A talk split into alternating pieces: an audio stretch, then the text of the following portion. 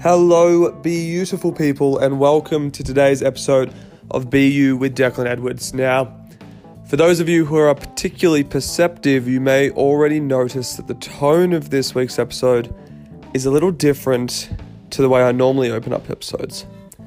And if you've been listening to the podcast for a while, you would know that I refer to the green light in life being if something equally scares and excites you, then that is the right place to go. Now, I originally had a different podcast episode planned for today. But this morning, during my meditation, my gut instinct was telling me that there was something else I wanted to get off my chest and something else I wanted to get off my mind and something I wanted to talk about. And I'm not going to lie to you guys, I am remarkably scared about talking about this, but I also think it's very important that I do. I'm going to be talking about the loss of a good friend of mine a couple of months ago to suicide. Both how that's affected me and my sort of opinions, I guess you'd say, on the topic and the matter. So I will put a warning at the start of this um, episode. This might be triggering for some people, um, especially if you've lost someone to suicide. However, I do believe that we need to be having more conversations around this. We need to be talking about it more openly and honestly and being vulnerable around it. And um, my intention for this episode is that it makes a difference in some way. What that difference is, I don't know. Whether it's just helping me process the loss of my friend, whether it's helping someone else process the loss of their friend or family member, whether it's inspiring someone to to not go down that path, I don't know. But as I said, my gut instinct says this is important. I feel that I'm equally getting excited, which means it's the right move. And so, with that said, let's get into this week's episode.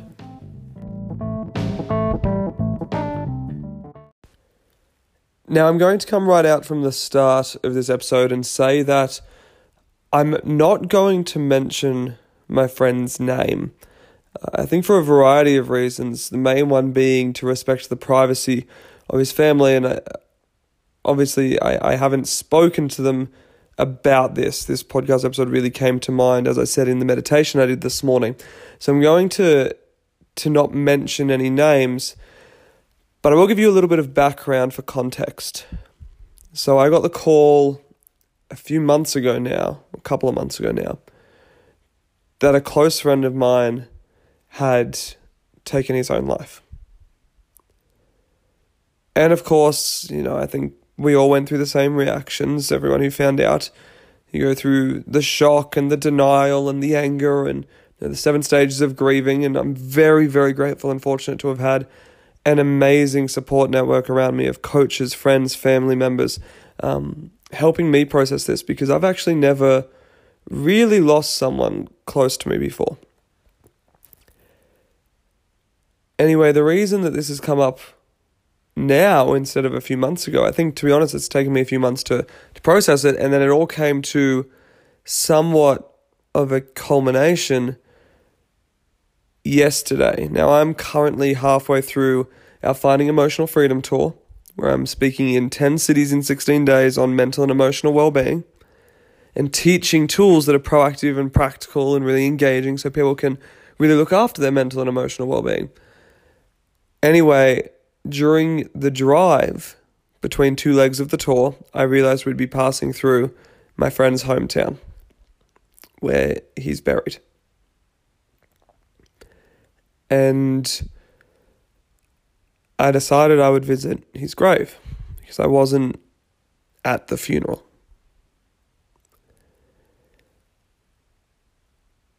And so I pulled up the car and walked along this row of tombstones, reading the names on them and the ages, and the stories. And they're all sort of what you'd expect, like the late 70s, early 80s, late 80s, early 90s. And then I came across his.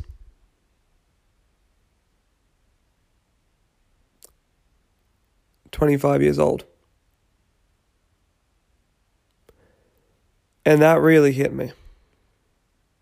He was surrounded by people who'd lived a full and lengthy life.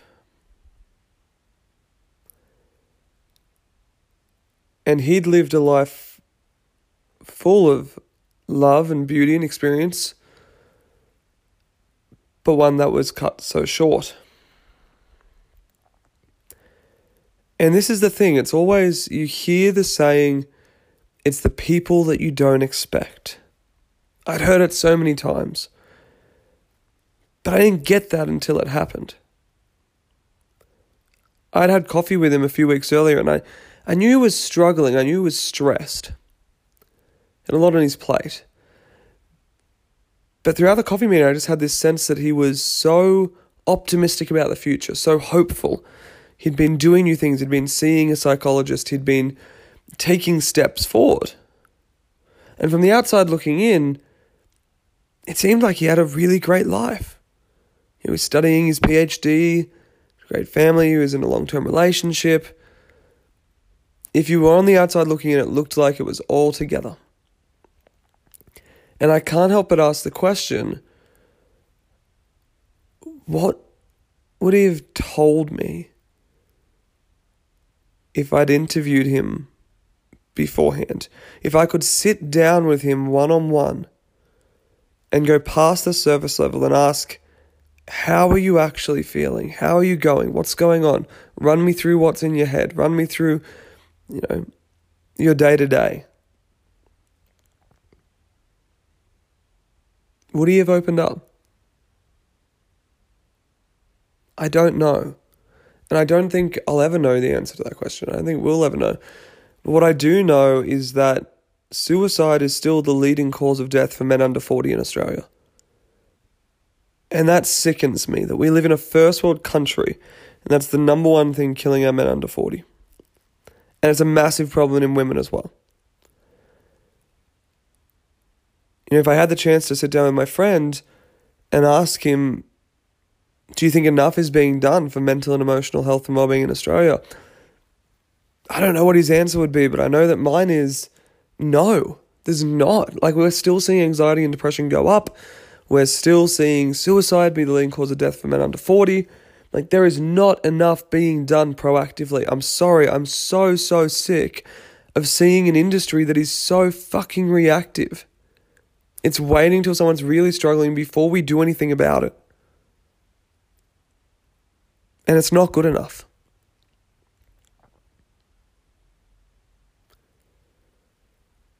You know, when I stood at his grave, I asked myself, what could I have done? And I know that that's maybe not the healthiest question to ask. But I found myself asking, could I have done something differently to change this? Could I have reached out to him more often? Could I have connected with him more? And I know this is a conversation I've had with some other friends of mine who, who are also close friends with um, with my friend who, who took his own life. And they've had the same thoughts. And obviously, we can't go back in time and change the past. But I think we can start changing the future. I think between all of us, not just our friends, but those of you who are listening to this podcast, your friends and family. I think between all of us, we can start taking a much more proactive and practical approach to our, our own mental and emotional well being, as well as the mental and emotional well being of our loved ones. We can reach out and connect with the people who seem to have it all together, the ones with the brave faces on the ones who are so good at holding up the I've got my shit together mask, but then are suffering in silence behind it all. I know it's a terrible thing to say, but out of this tragedy of losing a close friend, I've noticed myself reaching out to people more often. I've noticed myself being more open and honest and vulnerable about how I've been feeling. I've noticed myself asking my friends and family more often how they've been feeling and having really genuine and authentic and open and honest conversations around it all. Because here's the thing like, if we just sweep it under the rug and we don't talk about it, nothing changes. Are You OK Day is once a year. And again, I'm sorry, that is not enough. We need to get past these surface level connections that we have on social media and start going into some depth. I love the saying we're living in a world and a society at the moment where we're more connected than ever, and we've never felt more lonely and more disconnected. But again, I think we can change that. This is not a story of despair, this is a story of hope. This is a story of how when I stood at my friend's grave yesterday, I felt loss, I felt sorrow, I felt anger. But I also felt a glimmer of hope. That maybe, just maybe, we as a society can start making change. Change that starts with us as individuals and then spreads out as a ripple effect to our loved ones. Change that starts with us being a lot more proactive about how we look after our own mental and emotional well being, as well as how we then use that to give back to others.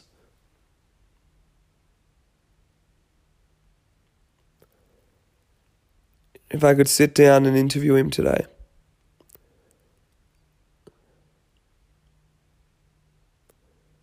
I'd ask what more could be done.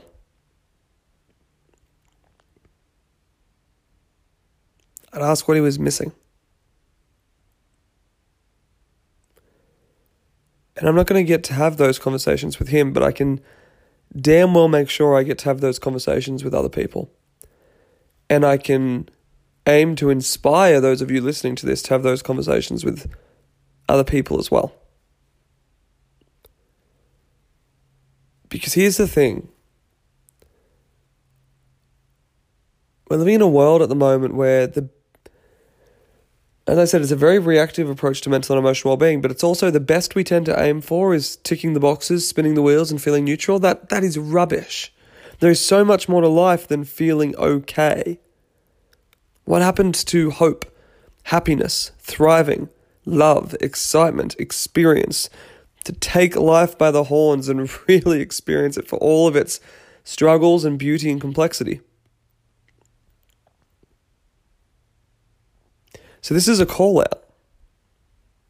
This is a call out for all of us to do more. To do more for ourselves, to do more for our loved ones, to do more for the community, and to start taking our mental and emotional well being as seriously as we take physical health and well being, to talk about it more, to seek help from experts more to put together a very practical and tangible plan more often, like what we again, like what we do with exercise planning.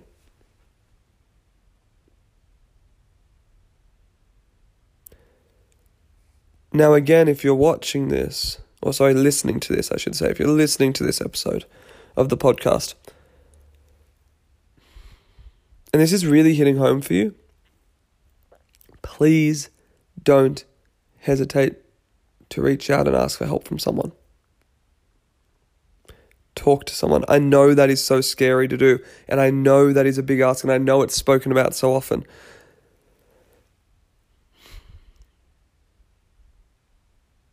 But again, I believe that we can all make a difference that starts with self.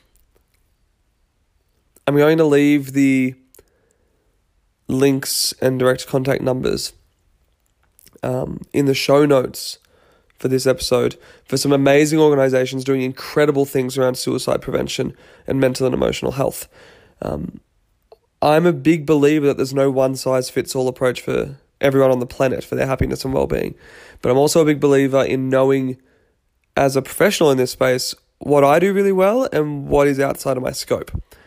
And I always teach people, I'm teaching it now on tour, on our Finding Emotional Freedom tour there are three different ways to approach your mental and emotional well-being and all of them are valuable and they all have a role to play and they're all useful at certain times in your life. One is the firefighting strategies. It's if you're feeling negative 10, if you're feeling rock bottom, if you're burnt out, if you're um, you know on the verge of breakdown. There needs to be an approach that helps you get back to neutral. It helps you get back to just feeling okay in day to day life, so you can get through it. And I'm the first to admit that that is not my area of expertise. It's not my team's area of expertise. It's not what we do. But there are some amazing organizations doing that, and I will include them um, in the show notes for this episode. Then there's prevention strategies, which is if you are feeling neutral, how do we reduce the drops of life? How do we lessen the harshness of them? That's not saying we're not saying get rid of them. There's always going to be ups and downs in life. It's part of life. You'll have moments where you really struggle. But how do we shorten those times? That's the goal of prevention strategies. And then the last strategy or the last approach. Now, we do a little bit of prevention, but where we definitely do the vast majority of our work in helping people is in cultivation strategies. And this is recognizing that there's more to life than feeling neutral. There's more to life than feeling zero. There's more to life than feeling maybe negative two and just below zero.